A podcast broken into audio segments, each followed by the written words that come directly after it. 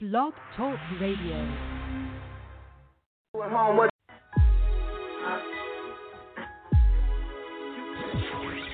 It's Film Festival Radio, the show where superstars and future stars happily coexist together.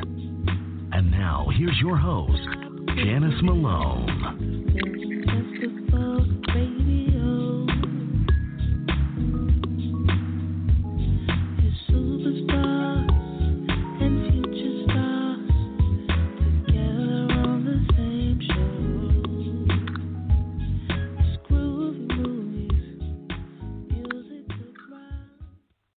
Hello, everybody. Welcome to Film Festival Radio Show with me, Janice Malone. Thank you so much for tuning in. Hopefully you are having a really fun-filled Saturday. The temperatures have dropped some, and it's just such a pleasant time of year outside there. So if you're not having fun, why not? Get out there and have some fun here.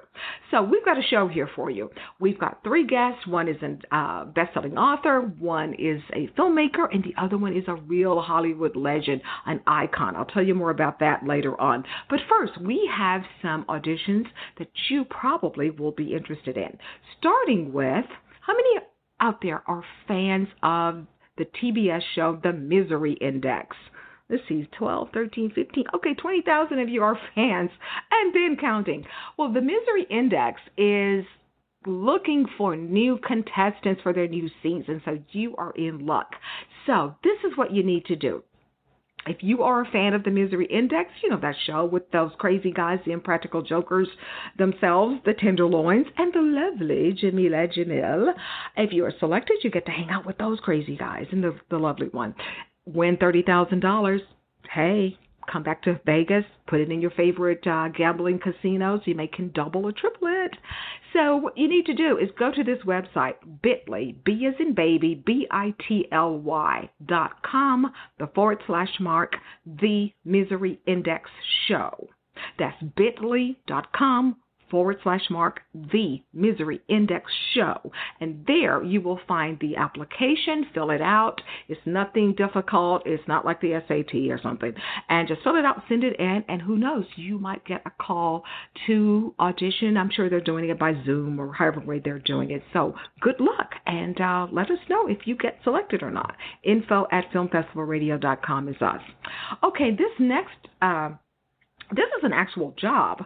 Will and Jada Pinkett Smith, I should say, they have their own studios, Westbrook Studios, and they are looking for readers for their film and television departments to provide script coverage. Yes, is that not cool?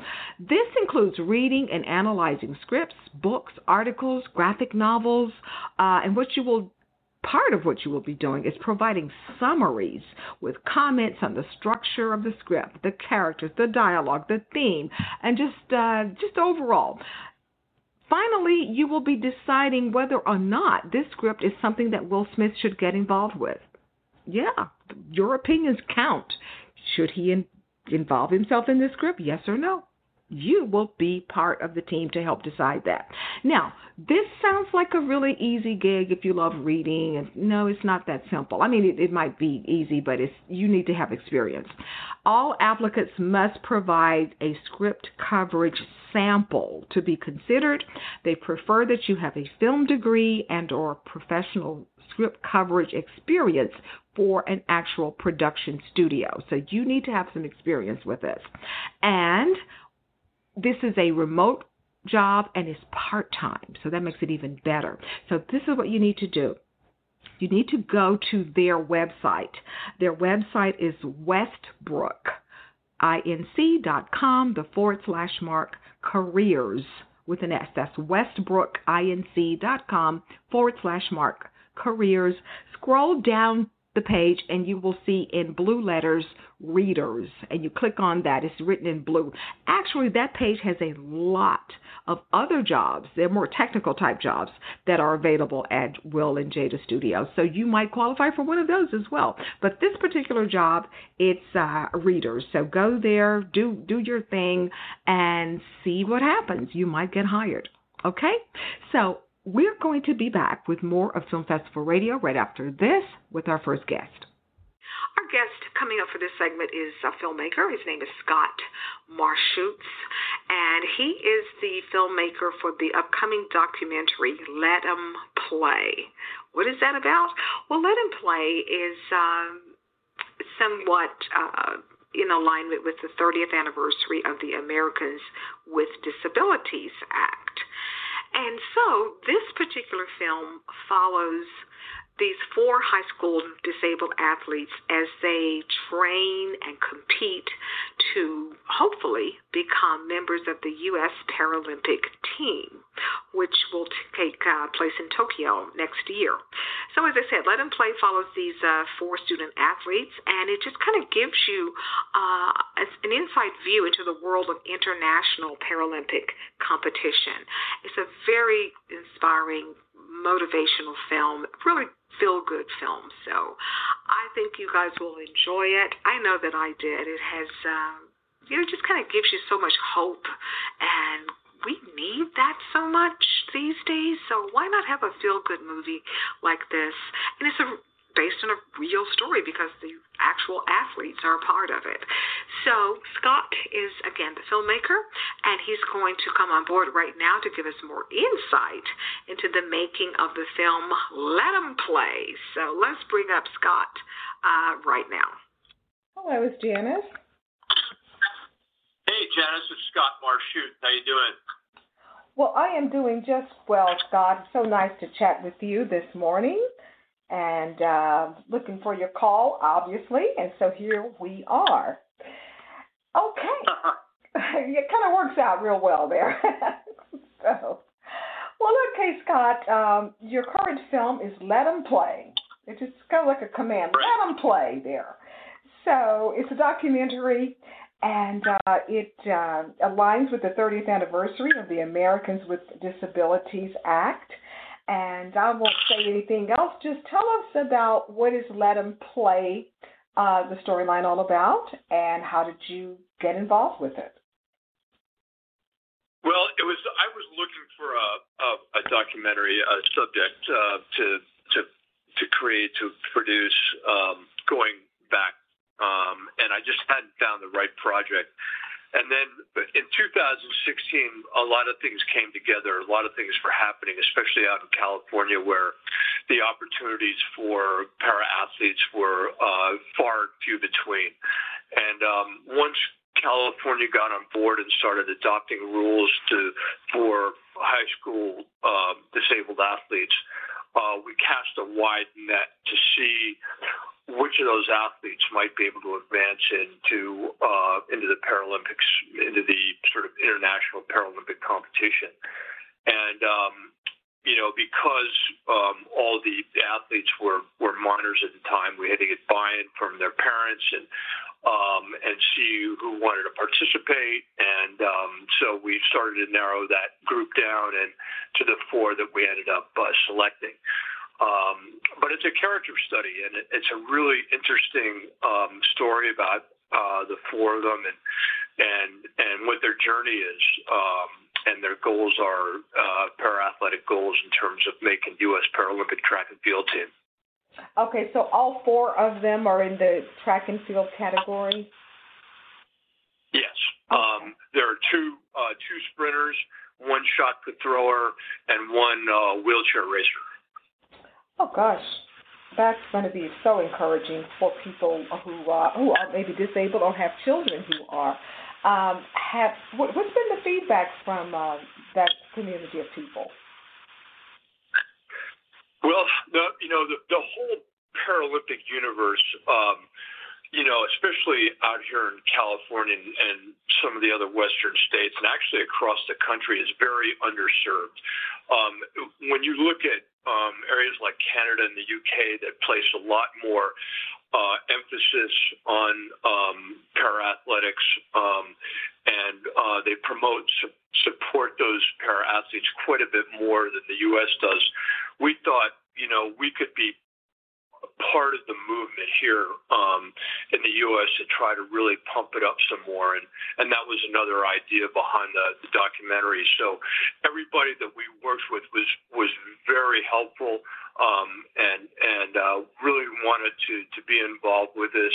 And so that helped us, you know, to produce the film.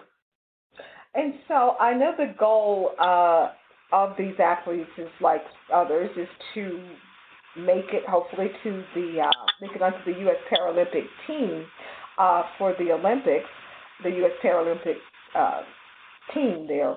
So do you know what the status is? Has any of the four, have they competed yet for that, or what's that, to get to the Tokyo Games next year? Right, so that's a great question. We followed them right up until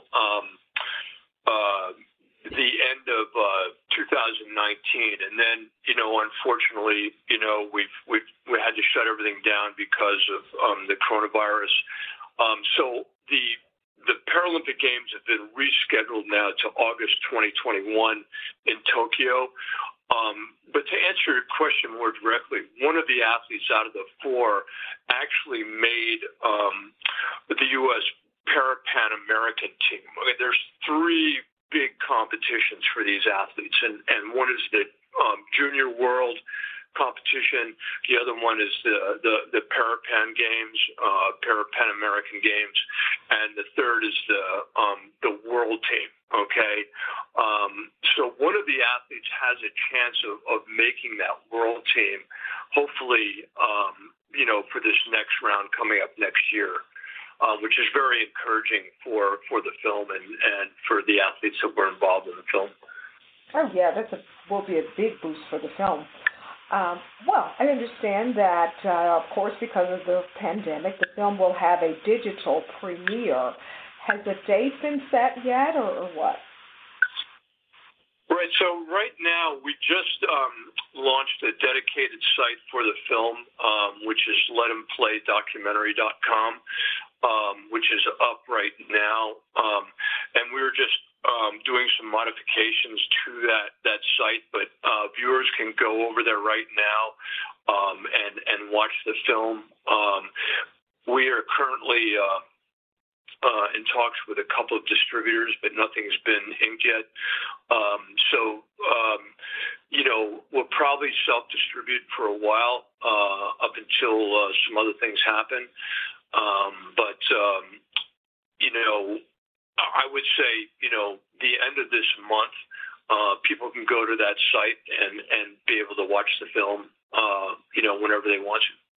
Oh, that's very helpful, especially with everybody being home. So, you know, we can only watch so much Netflix. Right. And this is a total departure, you know. I mean, I think this is going to be very inspirational, very motivating for, you know, anybody, you know, parents that have disabled kids that want to play sports that don't know how to get into it, and it's kind of a guide for them, and it really shows the process of how all four of them got involved and what they went through and all the trials and tribulations, and you know, so it's I think there's going to be a big audience for it. I definitely believe so. So, what was the reaction to all four of the young athletes when they finally saw the finished product of the film? That's a great question. One of the sprinters, Taylor Beecher, was watching it, and she would text me, like, periodically while she was watching it and going, oh, my God, I totally forgot that happened. Or, you know, she was getting very emotionally involved in it. And so it was great to see the reactions. I got a lot of great reactions from the parents, who we worked with really closely, as I told you earlier, that all the kids were under 18 when we started, and so you see them progress through the end of high school into the college ranks and that kind of thing. So there's this big, you know, like 3.5 to 4 year growth period for these kids, and it's amazing how quickly they grow up and how smart they are and the things they do, and it's very, very inspiring. And so I can only imagine that as you were putting the film together, you knew that you wanted to have some athletes as a part of it. So what was the process of elimination, so to speak, as to how you decided to select these four? Well, Again, a great question. When we cast that wide net, you know, we were looking for interesting backstories. We were looking for, obviously, you know, athletes that we could work with. We needed to get buy-in from the parents, you know, and, you know, originally I think we had probably, we were looking at 8 or 10 maybe. And for whatever reason, they dropped out, you know, through a process of elimination. A lot of times it was like, well, they didn't really have the motivation to really excel in their sport, or they just had other things going on, and the U.S. Paralympics wasn't, you know, really their goal, and things like that. But all four that, you know, that we selected had really, you know, interesting backgrounds and very contrasting backgrounds too. You know, the three main ingredients for not only a para-athlete but an able-bodied athlete is that you have to have family support, you have to have resources, you have to have good coaching. You know, and some of these athletes had those ingredients and some of them didn't have, and you can tell as the film progresses, you know, who's got a better chance than the other, and then there's unforeseen circumstances too that get in the way. So there's all kinds of things that knock an athlete out, you know, and so it's interesting to see that process too. And so I know you said it took about 4 years to do the whole film. Is that right? That's correct. Okay. We started, it was in development about a little after July of 2016, and we completed it this July, actually. Okay. 4 to the T almost. So have the athletes 4 years later, are they still friends, or are they gone their total separate ways, or what? Well, I would say two of the four are doing, you know, extremely well. Michael Sayo, who actually, you know, he was the wheelchair racer in the film, but his passion was really wheelchair basketball. So, you know, midpoint in the film, he just decides to forget about wheelchair track racing and gets completely involved in wheelchair basketball and ends up getting a scholarship to the University of Arizona and gets on the University of Arizona wheelchair basketball team. And so that's one.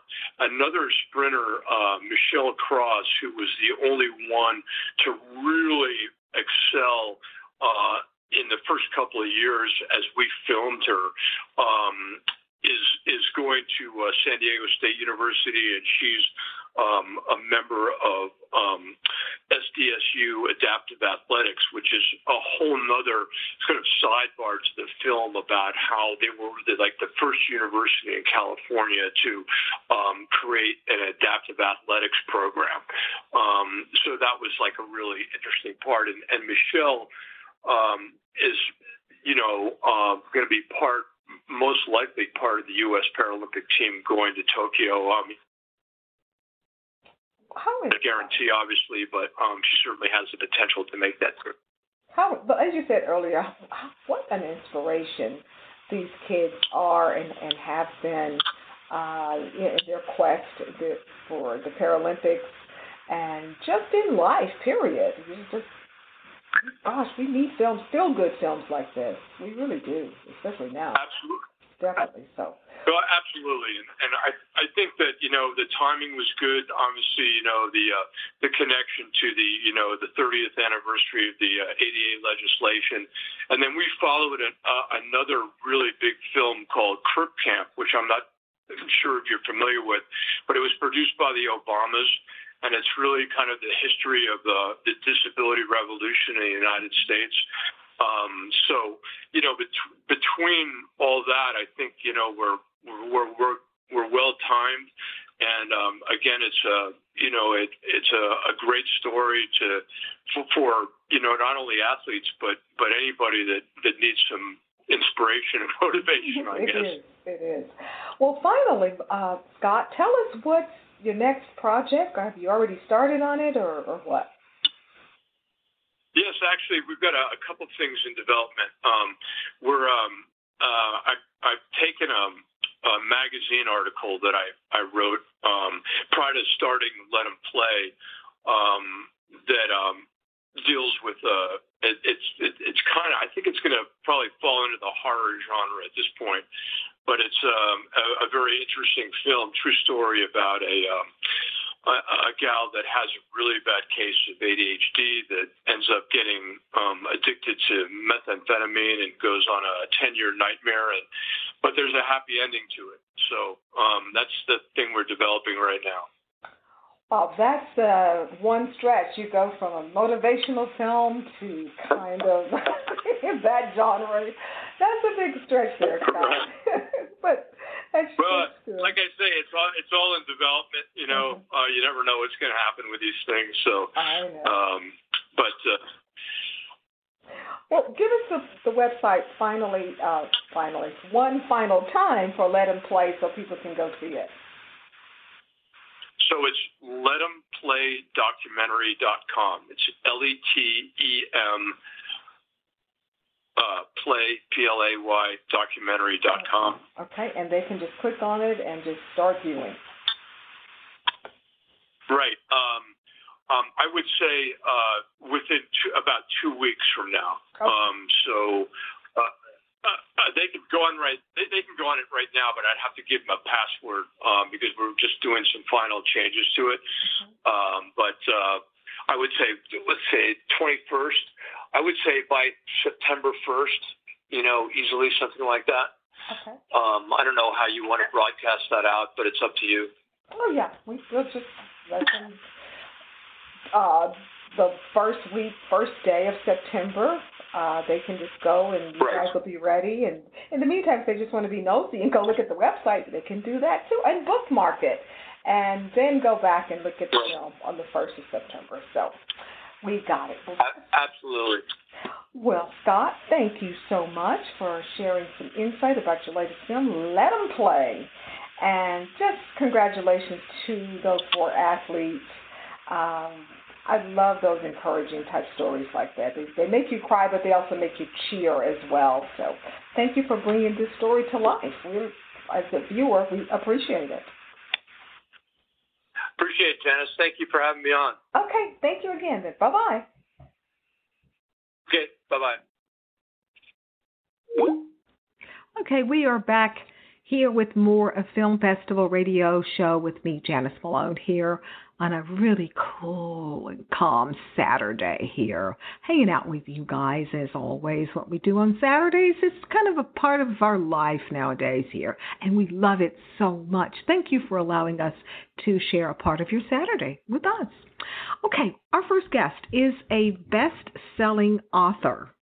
Yes, her name is Lorraine Massey.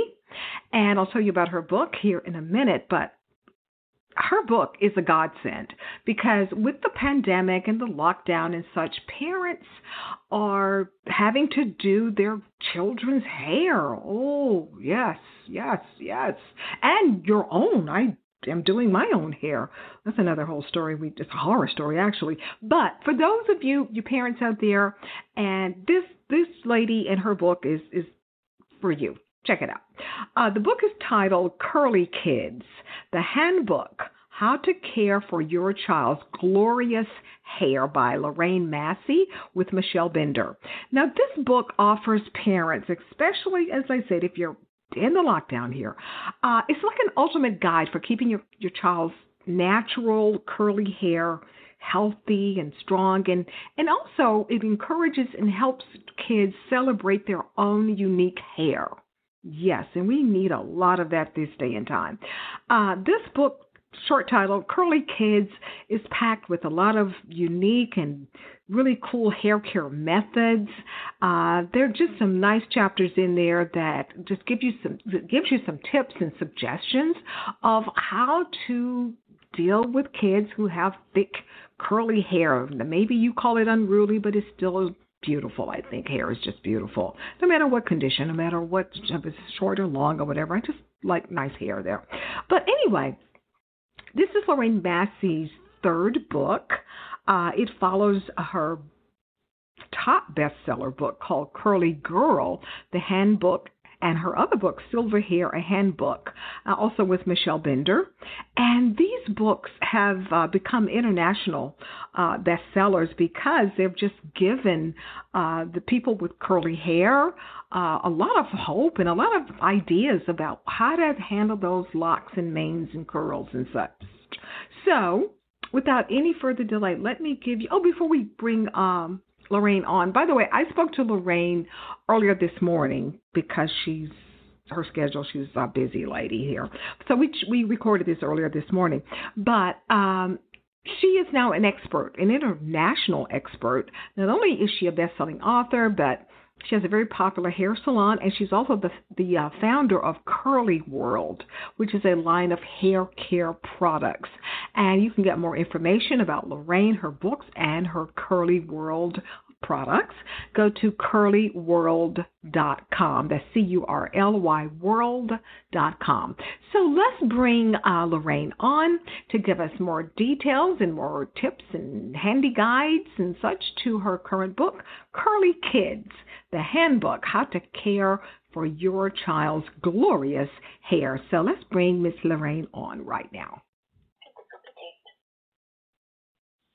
Okay. Hello. Well, good morning, Lorraine. Good morning. What a nice opportunity this is. Yeah, it's really nice to chat with you this morning. And I know we've got to get right to it. Well, you have, I should say congratulations, you have a new book, Curly Kids, The Handbook, How to Care for Your Child's Glorious Hair. And oh my God, do moms ever need this information, especially with this quarantine? So, yes. Gosh, yes. Timely. So what kind of advice and what kind of questions are moms asking you during this quarantine about how to care for those locks of curly curls? Well, but most of the questions are usually about the accumulation of knots during the course of the week. You know, because, they're busy, they're out and about, they're not running around, they're in the pool. And it's usually more when they do go to cleanse their hair is the knots, the accumulation of knots. So I've got some ideas in the book and some suggestions that, each day you isolate the knot, put some conditioner on it, and work it through so it doesn't accumulate by the time that you're ready to cleanse. That makes a lot of sense. I have a lot of thick hair myself, and that's exactly how my mom did it. You just, you're the expert, just what you just said. And so, and then that works. Even if you're an adult, it still works. Absolutely. So they don't get out of hand. Mm-hmm. So it's almost like a dress. You wear a dress, you have a beautiful dress, and you spill something down it. You won't take your whole dress off. Mm-hmm. Because you've got this one little spot. So if you can start to see your hair as almost like a dress, so each curl on your head has its own separate root system. One curl on one side of your hair could be looser, the other side tighter. So why not address them that way too? So, if there's a part of your hair that's a bit fractured and the hair's frayed, why not just wet that one area down, mm-hmm. and add a little conditioner and rework it? And refresh it, so you're not always putting your hair through the wash cycle, because the wash cycle can also create more and more knots. The more you brush it, the more you fuse it, those fuse tangles, almost like Velcro. So it's really just, that's really the most asked question. It's usually knots. So I have like a little section called the what knots. Yeah, I saw that. It's so cute. The whole book is very informative, but yet it's still very reader-friendly. It's colorful. The illustrations are very well done. So a lot of children go through, as you note, the I hate my curls phase. And so what is one of the ways that you can approach that as a parent? Well, again, it's always about your environment. A lot of the time it can be the people closest to us that can hurt us, our feelings about ourselves and self-esteem. But to really be, just to reinforce always a positive attitude, like, oh, why does Sarah have straight hair? You know, and I want my hair like hers. Well, you know, that's Sarah's hair, but look at this girl over there. Like, always kind of pointing out, like, a curly girl, you know, maybe in a book or, you know, out on the street, you know, just always reinforcing the positive. Like, wow, look at this pretty curl. You know, when you're cleansing, you're teaching them how to look after it. And if you see an extra loopy curl that spirals together, you can point it out and say, oh, you know, look at this. Oh, you know, always reinforcing a positive attitude, no matter what, you know, because our curls are a part of us, you know, they're not apart from us. So, and if you start from a young age, I mean, I'm projecting a little bit. This is what I wanted. This is what I was craving, that somebody would understand my hair at a young age. You know, so I think it's more of a projection. Well, now, are you finding that in today's society, are you finding that you're also having a lot of dads contact you and they want information because dads are doing their little girls and, of course, their little boys' hair? So what's that been like? That, you know, that's amazing, too, because today, you know, I've been talking to quite a lot of gentlemen. And the ones that I've been talking to they all are told when they were younger. And they were talking about the same disdain that we as curly girls have too, but they usually, you know, men tend to suffer in vain, but quietly, should I say. And the thing is, with all the dads that came to the photo shoot, they were the ones that were in the shower with their little ones, you know, cleansing their hair. They were so open to these new ideas, you know, oh, don't over-scrub the scalp, don't over-scrub the hair because you'll create more knots. They were just so happy to have these, like, little lessons. And then they said, well, I'm going to apply it to my own hair too. You know, so it's really just this beautiful domino effect of you're helping your little one, and then because you're helping your little one, you're like, oh, why can't I do it to my own hair as well? But, yeah, dads are very, very, very involved these days. Guardians, you know, a lot of adoption agencies have been picking up the book as well, just to pass on to children from different countries with curly hair so parents can understand the hair better. It's really great. It's That's really great to start off young. That is. That's what you have. It really is. Well, my final question here, one of the other elements about your book, you have a lot of do-it-yourself hair care recipes, which I love that kind of stuff. So what are one or two things that an adult should look for when buying hair care products, especially for kids? What should they look for? Yeah, well, basically, you know, a lot of what I usually say is not what you're going to do, because it's what you're not going to do is what makes the difference in this story of the curls. Like, overbrushing will fuse the curls, mix them even knottier. If you use, they've got to really look for hidden silicones in the product, because what they do, they work for the first couple of times, and then they start to build up on the hair, and then the hair starts to get drier, more damaged.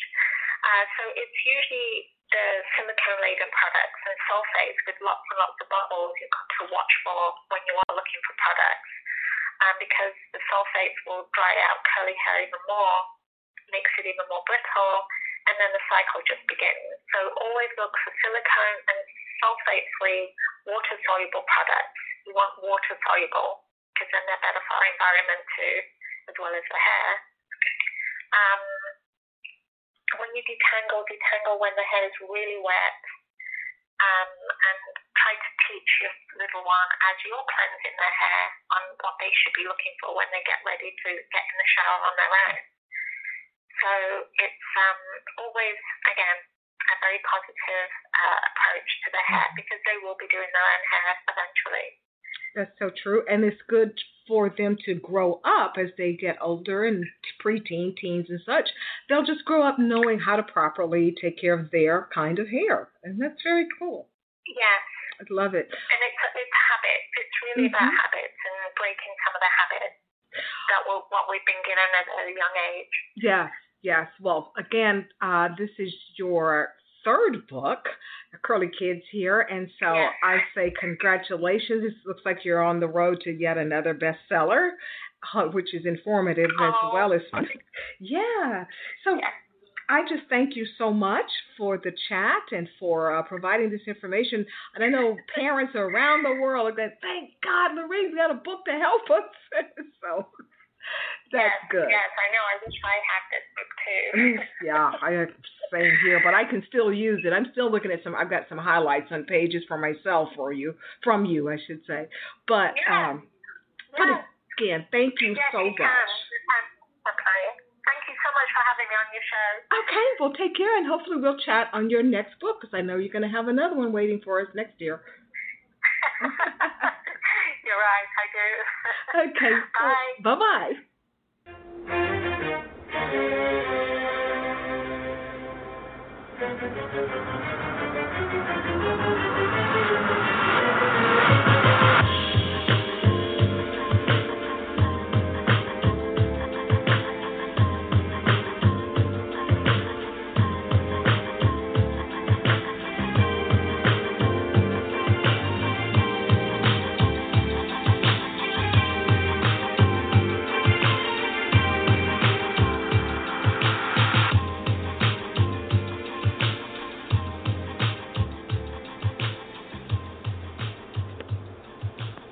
Okay, we are back with more of Film Festival Radio Show here. We're just rolling right along, cranking these guests out as we go along here.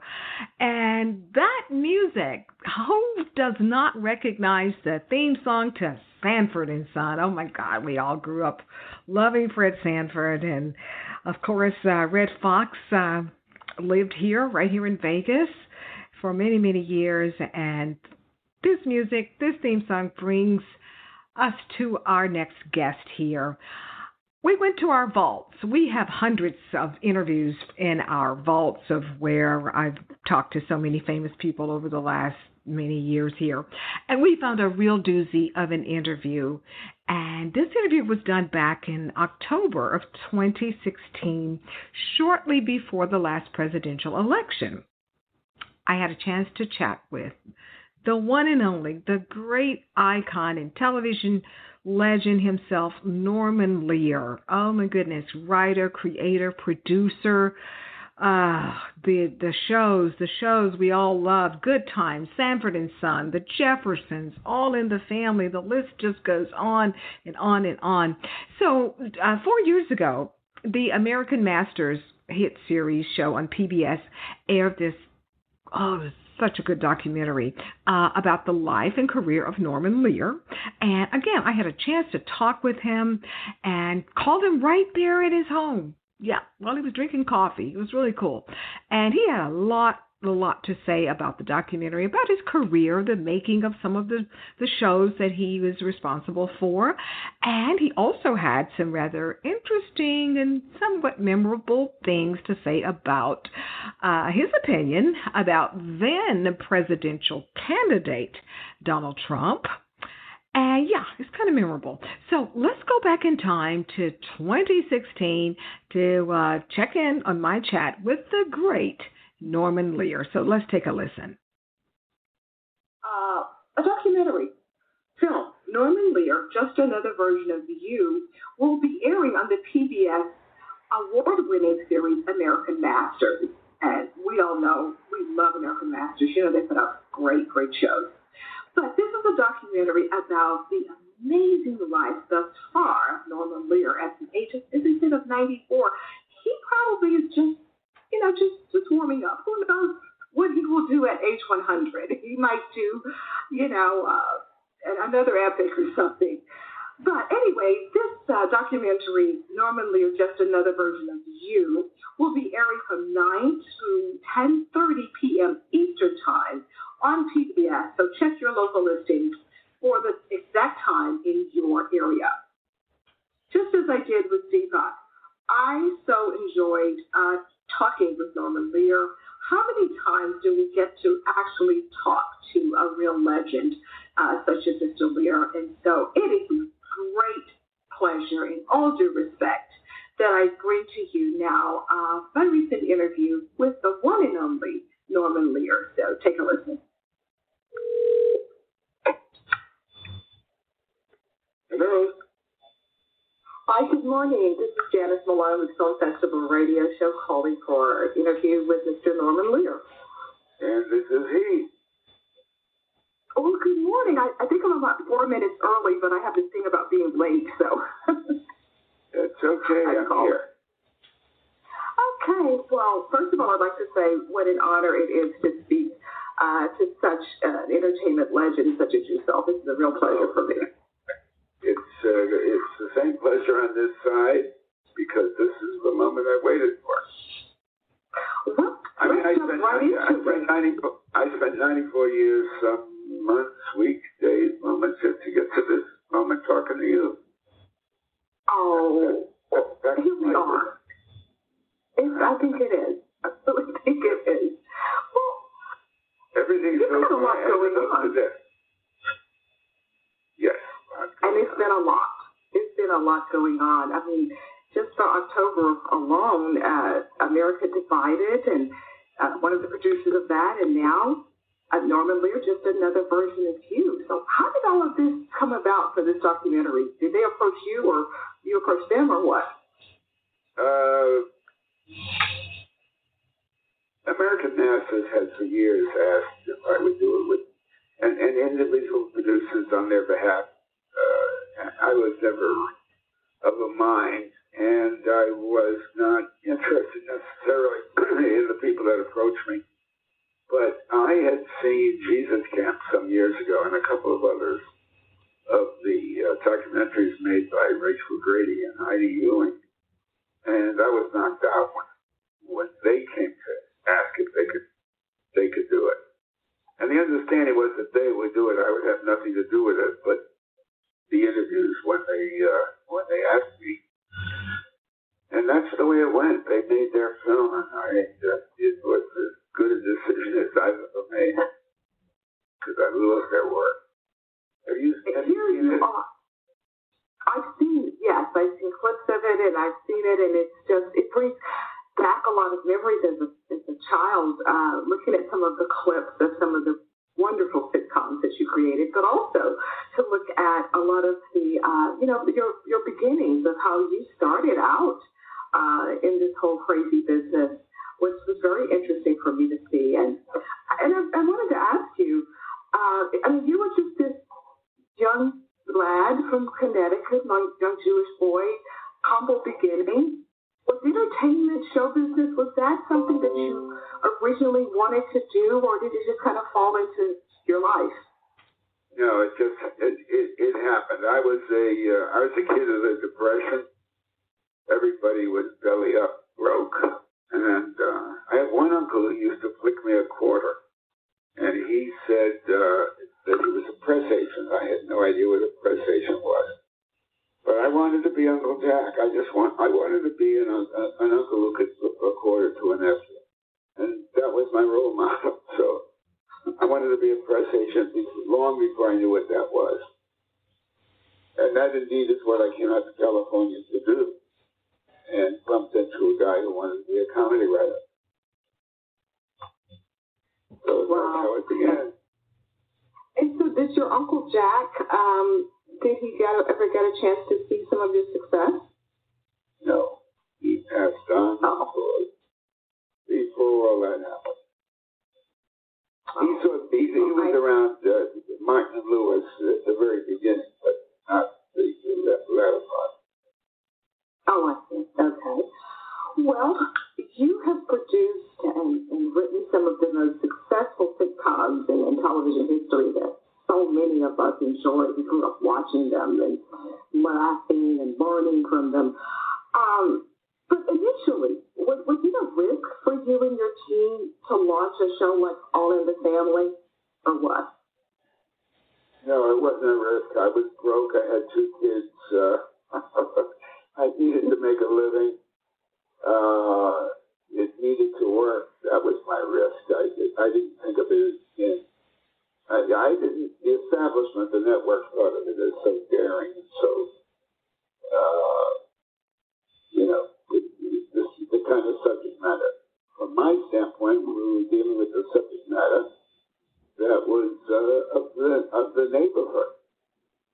There was a family living across the street or up the street or down the street or around the family going through the things we were writing about. There was nothing, all of that. Just that the establishment never dared to talk about real life. I can only imagine the pitch meeting at CBS at the executive table. Was that, did it ever get kind of heated or fiery or what during the pitch for the show? Well, no, it never got heated because there was nothing to get angry about. People just disagreed. But the kind of things they did, they thought was, it couldn't go on television into the American home. I thought was silly, just plain silly. You can't deal with menopause. It's everywhere. You can't deal with the economic difficulties of working. You can't deal with hypertension or I don't know. There were subjects after subject that was. Okay, that's it.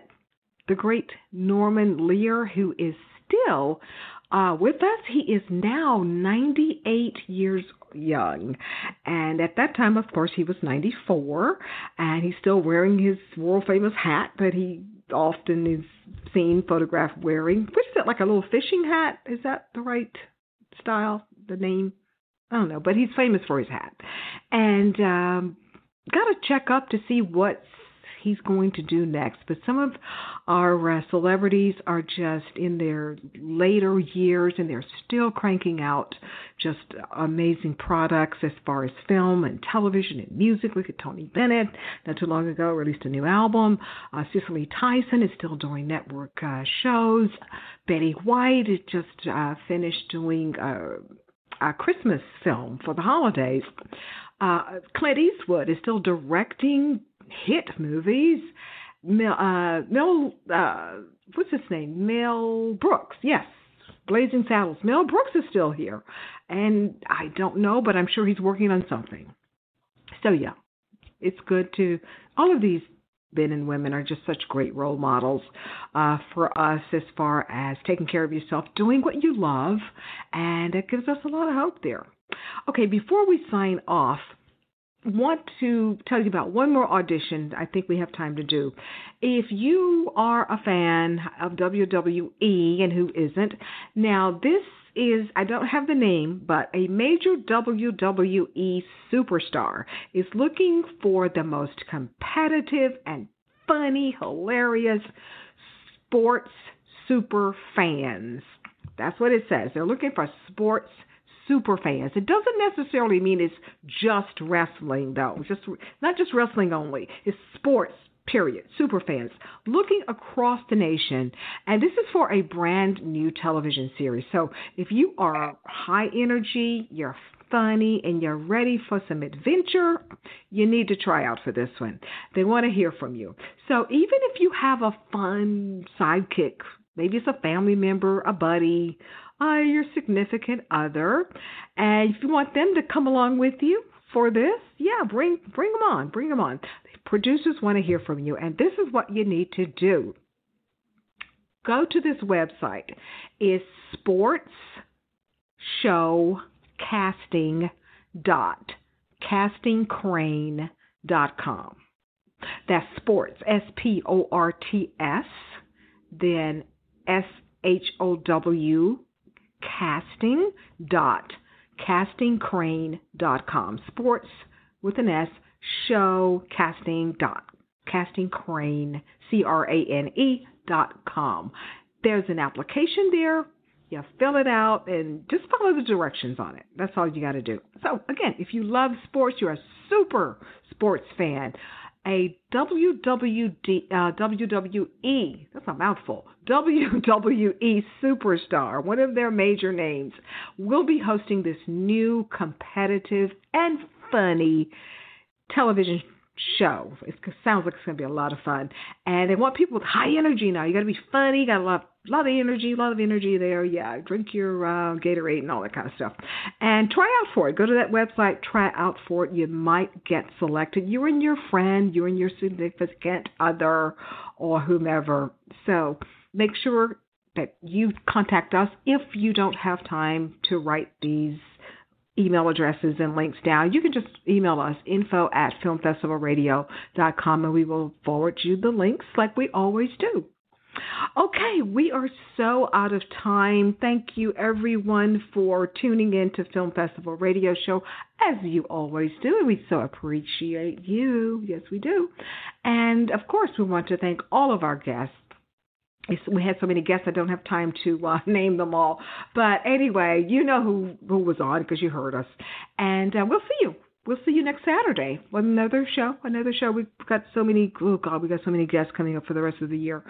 So we'll see you next Saturday. Have a great rest of the weekend. And stay safe, stay healthy, and we'll all watch some more sports. Okay, see you next week. Bye-bye.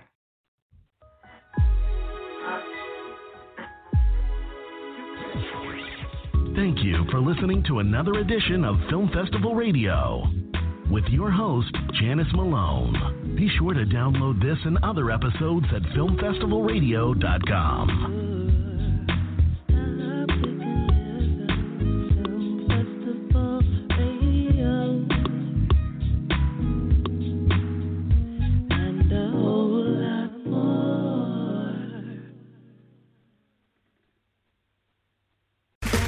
Okay, round two. Name something that's not boring. A laundry? Ooh, a book club. Computer solitaire, huh? Ah, oh, sorry. We were looking for Chumba Casino. That's right. ChumbaCasino.com has over 100 casino-style games. Join today and play for free for your chance to redeem some serious prizes. ChumbaCasino.com. No purchase necessary. Void where prohibited by law. 18 plus. Terms and conditions apply. See website for details. O'Reilly. You need parts? O'Reilly Auto Parts has parts. Need them fast? We've got fast. No matter what you need, we have thousands of professional parts people doing their part to make sure you have it. Product availability. Just one part that makes O'Reilly stand apart. The professional parts people. O'Reilly Auto Parts.